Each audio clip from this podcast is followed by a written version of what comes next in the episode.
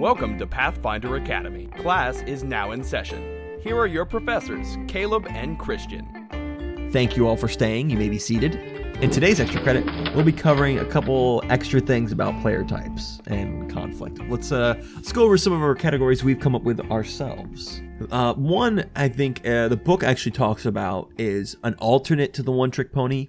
This is the guy who, instead of doing the same thing all the time, uh, same like um, Mechanic. mechanic, he's playing the same kind of character every time. Uh, my lump, when his character died, he was a gunslinger. What was the next character he wanted to run? It was a gunslinger, so that he could have to learn less rules. He didn't have to learn a whole bunch of new rule set. You know, whatever. You're always, I'm always a ninja. I'm always the guy with sneak attack. I'm always this guy or that guy. On its face, that doesn't seem like it's a problem. How could that be a problem, Christian?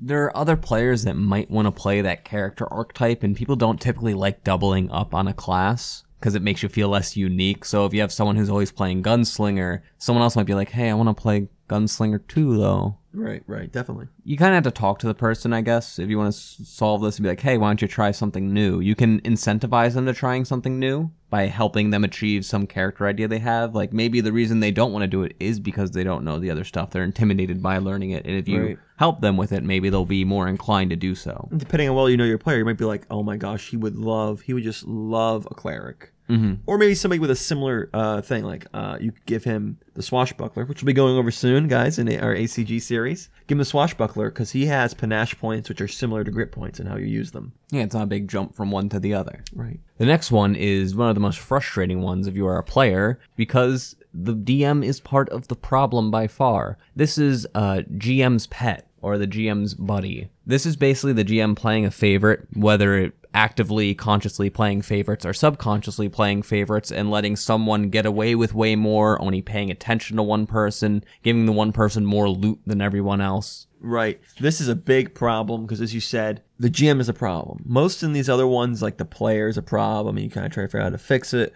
Or maybe there's some aspects where the GM is being able, like the diva, maybe I'm spending too much time with one guy. I can fix this. This one is completely the GM's fault, and no one else can fix this problem. Nobody can talk to each other players, try to fix it. You are now the person creating this conflict, and you need to fix it. It's still technically a player type because if the person, the player is allowing the DM to do this and kind of taking advantage of the favoritism, which it's not really their place to stop it, but if they're taking advantage of it, then it's also the player problem. Right. I don't think I've really run into this myself. Have you? Uh, twice actually. Uh, the very first DM I have really liked the one player. At one point, we all got magical items. We all got a reward for something. I don't remember exactly what we did, but we got rewards, and people got like a bunch of joke items. Most people got joke items like cymbals that if you bang together, you can understand languages, but then you can't hear anyone because you're banging together cymbals. Ha ha! It's so quirky. It's so funny. there you go. You get that item. A bunch of useless stuff like that. then it really like that, Chris. It's a great idea.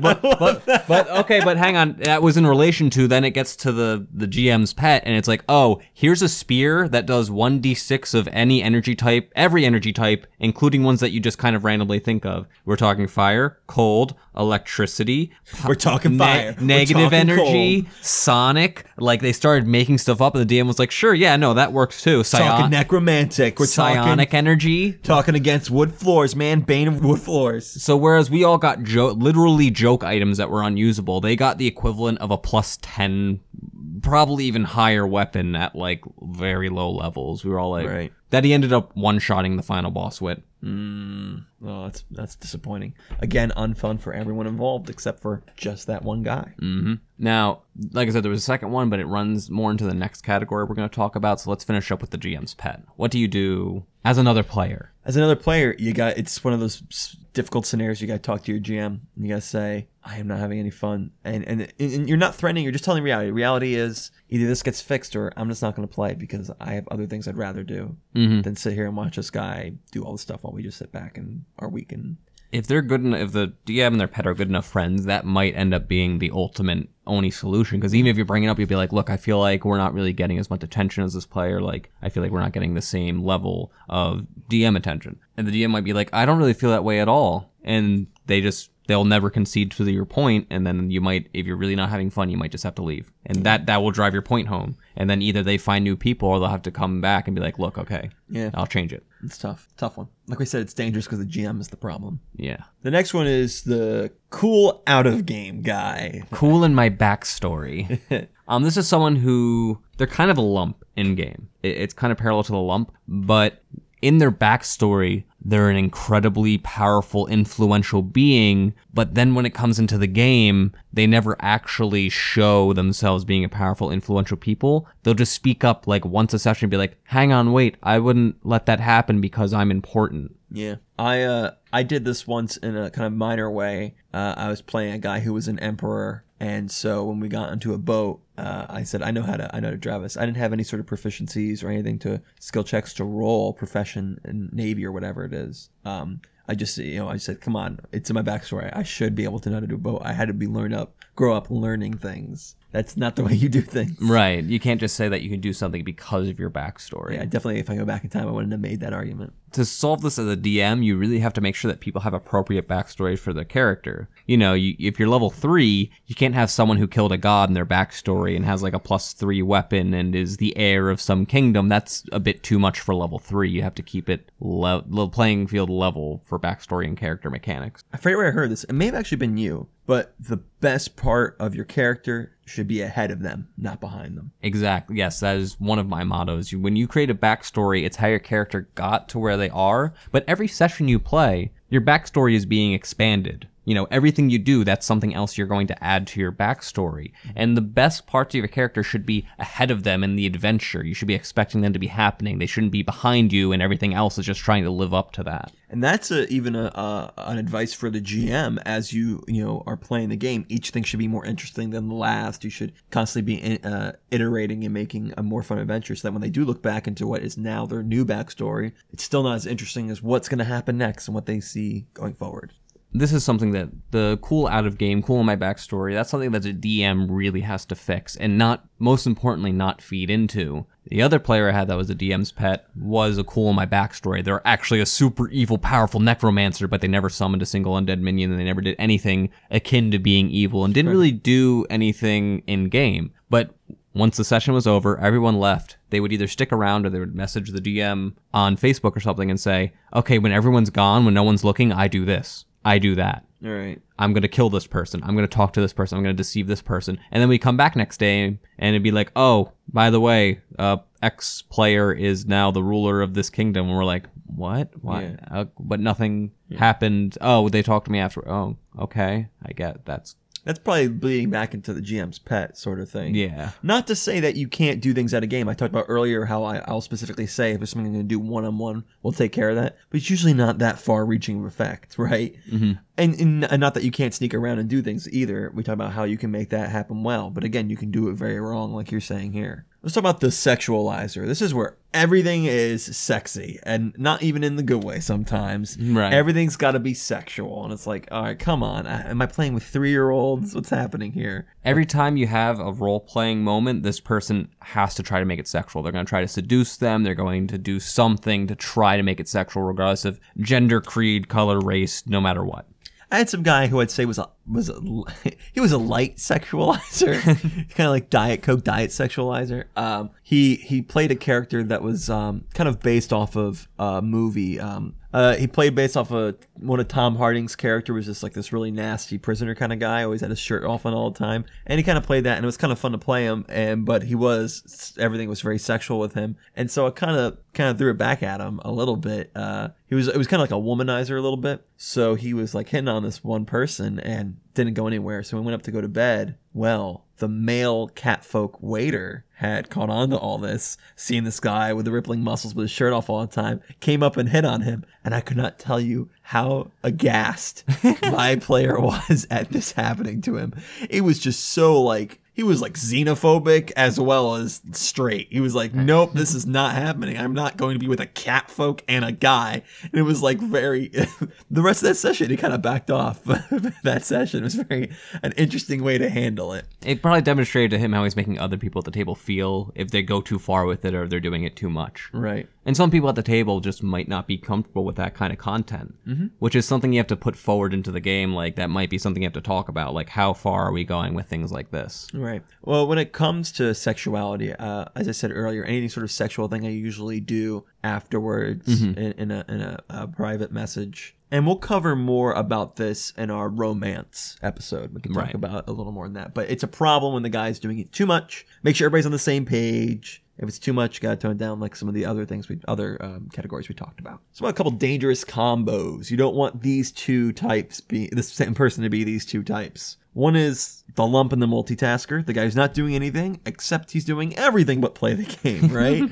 that's where you have a real problem and you can talk to the guy. Uh, that's going to be a tough one to deal with. That's a literally why are you here? right, right, right. You could do this at home. The diva and the loner. Not only are they going out by themselves, but they're taking a long time to do it. They're going out by themselves and they're taking the center of attention. And then when they get back to the group, then they're also taking the center of attention. That's a double whammy. the power gamer and the antagonist. Oh my gosh, my guy who was my antagonist was also a power gamer. He was the synthesist summoner. That was rough, man. That was rough, rough. Not, not only do you, you have someone who's antagonizing the group, but they don't feel like they can kick their ass. right. if right. they needed to, that's when it becomes a problem. That's right. Yeah, you got to be able to put them in their place. Any other dangerous combos you can think of? I guess thespian diva would be a bit of a problem. Definitely, definitely. What do you mean, Christian? With your big nose. and your gangly eyes. gangly? yes, How you, can eyes be gangly? you heard me. Alright, look. You maladroit villain. May your hair fall out at a young age. A, a kind of funny one would be a glass jaw rules lawyer who has someone with a really weak character but is trying to tell other people how to play the game. That'd be quite obnoxious. Listen, like you were saying, we all become Oh. rules lawyers when we're dying. This, this happened to me once. Um, the entrepreneur flake. Um, this person wasn't necessarily an entrepreneur, but they were handling the finances of the group. They like had a little sheet that had all the stuff they had looted, and they were gonna sell it, and they ended up missing games, and then they didn't know what loot they had access to because they had the sheet stored somewhere else. Gotcha. And that just comes back to don't put a lot of stuff onto a flake. Well, let's go over uh, the last thing I want to talk about is uh, how to kick out a player if you must. I've had to do this twice so far in my career as a GM, and I want to talk about it because it's a difficult thing that uh, maybe you can learn from our examples uh, how to do it correctly. Uh, one I talked about earlier, my flake, and that shows a good rule of talking to everyone first and then talking to the person.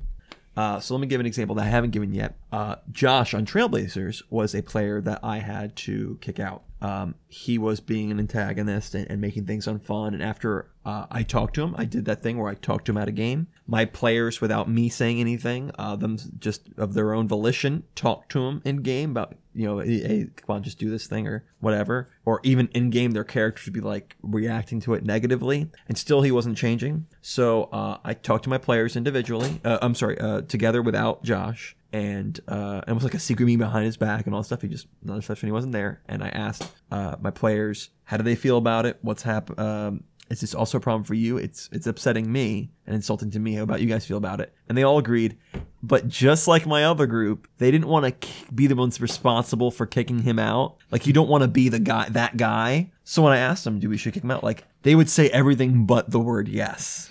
and in the end, like, well, that Caleb, as a GM, this is your decision. Oh, funny how when it's a bad decision, all of a sudden everybody's okay with me having the authority. Other things, oh, let's have a group vote. Okay, I see how this is. Regardless, I think you might find that with a lot of people, they don't want to be the person that says yes, kick him out. Get hear what they're saying, listen to their words, and uh, make sure they are okay with it. So if I do ask him to leave, is everyone okay with that? They they might say yes to that, long as they're on that page. Then I talked to Josh, and I think the conversation went some. It was a it was a fine conversation. Um, I said, Josh, how would you react if I said to you, I think that maybe this group and this game isn't the game for you? And he's like, Oh, that's interesting. And then we just talked about it. It was a friendly conversation, and in the end, he goes, Okay, I understand. And I said, There's absolutely groups out there for you. There are people who thrive on that. Like we're talking about a bunch of antagonists get together. Mm-hmm. There are groups that thrive on that, but that's not who I am. It's not. I'm a different kind of GM. I'm running a serious campaign, and this isn't the kind of players we have. And he was cool with it, and we left on good terms. And that, that that's the good way to handle it. I haven't had one that's gone sour. Those are the only two times I've ever really had to kick somebody out. About you, Christian? What's your experience of having to unfortunately kick somebody out of the game? I had to do it once, and this was when I was DMing at college. There was one player that was part of the group, part of gaming club, and they were just a huge problem player. Basically, every one of these types we came up with, they somehow had strong negative qualities of each and every single one. And not to mention, they were an unpleasant person. They would yell. They would. They even threw dice on one occasion. I immediately said after they threw the dice, if you ever do that again, you are never coming back to That's my table. unacceptable. That's completely unacceptable. Perfect reaction, Christian. That very. That's exactly. And it was my dice too. I was like, no, you don't throw dice. First of all, you don't throw my dice either. Yeah. So I had to talk to the person, and I was like, look, like I tried to resolve it in a lot of ways. I was like, look, maybe you can tone it down a bit. Maybe you can do this. I tried all these solutions. They said, then like they were a nice person at heart. Usually, they'd be like, yeah, no, I understand. I, I do want to try and fix that. Okay, yeah, I'll do this next time. But then, then they come the next game, they do the exact same thing, except maybe even worse. They'd complain to other players. They'd complain to me about stuff that was completely just. And it just got to the point where I talked to everyone. I didn't really have to ask them how they felt about this person, but I had to talk to each person and be like, how would you feel if I asked this person to leave? Mm-hmm. How did you? And everyone's like, no, yeah, that would make my life a lot better, honestly. And again, this wasn't someone that we necessarily chose to associate with. This was part of the gaming club and it was kind of someone assigned to our table. Right. So we didn't have like the whole friendship clinginess, don't really feel, don't want to be like vilified by this person. Right. And we had the lucky streak that they happened to be leaving next semester. So in the middle of the campaign, I had to be like, look, I'm really sorry, but I just, this, I don't feel like this isn't the campaign for you. We're not, you're not really getting along with the other players. And there's a game out there for you somewhere, but this isn't it. How do you react to that? Um, I mean, they were okay. I didn't really see them much after that. Okay. It's tough. It's it's the thing you least want to do, but sometimes you have to for the sake of the group, for the sake of all of us having fun. Like we said, respecting each other's times and respecting each other. Like that person wasn't respecting the humanity of each person. Throwing Right. dice at somebody. Exactly. You know that's pretty rough. And honestly, like, I regret not doing it sooner because the times that they were at the table are the times we point out as some of the worst moments of our Pathfinder careers. We'll be mm-hmm. like, well, at least it wasn't as bad as this person. Right. But you were still like, I'd rather be over fair than under fair. You gave him a lot of chances. You didn't just kick him off first chance. That was it. Boom, you're out. You gave him a lot of chances to handle it correctly, talking to him, and then he didn't show progress, didn't show change. And we all change. I mean, change is freaking hard and Yeah. slow. I've had problems that I've had. Boy, since I was married, I'm like, boy, Caleb, you suck at this. Why don't you start being a better husband and do this, right? And it's just a slow, difficult pro- process. But at least I show that I'm trying and I show some progress. That person wasn't showing any progress, was even getting worse. He wasn't putting forth any sort of effort to really change himself. Mm-hmm. So, yeah, this is one of the uh, more difficult things to deal with uh, a conflict that arises, and you're going to have to deal with it because there's just people, you're dealing with people. But hopefully, with this categories here, you can use it to kind of help discern yourself, kind of fix yourself, know how to uh, help your your other your players uh, correct if there's a problem, so that everyone is having fun and we're all respecting each other as human beings and as people who are giving up their time to be with each other and play a game. Thanks everyone for staying for extra credit. Class is dismissed. Pathfinder Academy is part of the Trailblazer Network. Visit our site for other great Pathfinder podcasts. I've been Nicholas Laborde. Thanks for listening.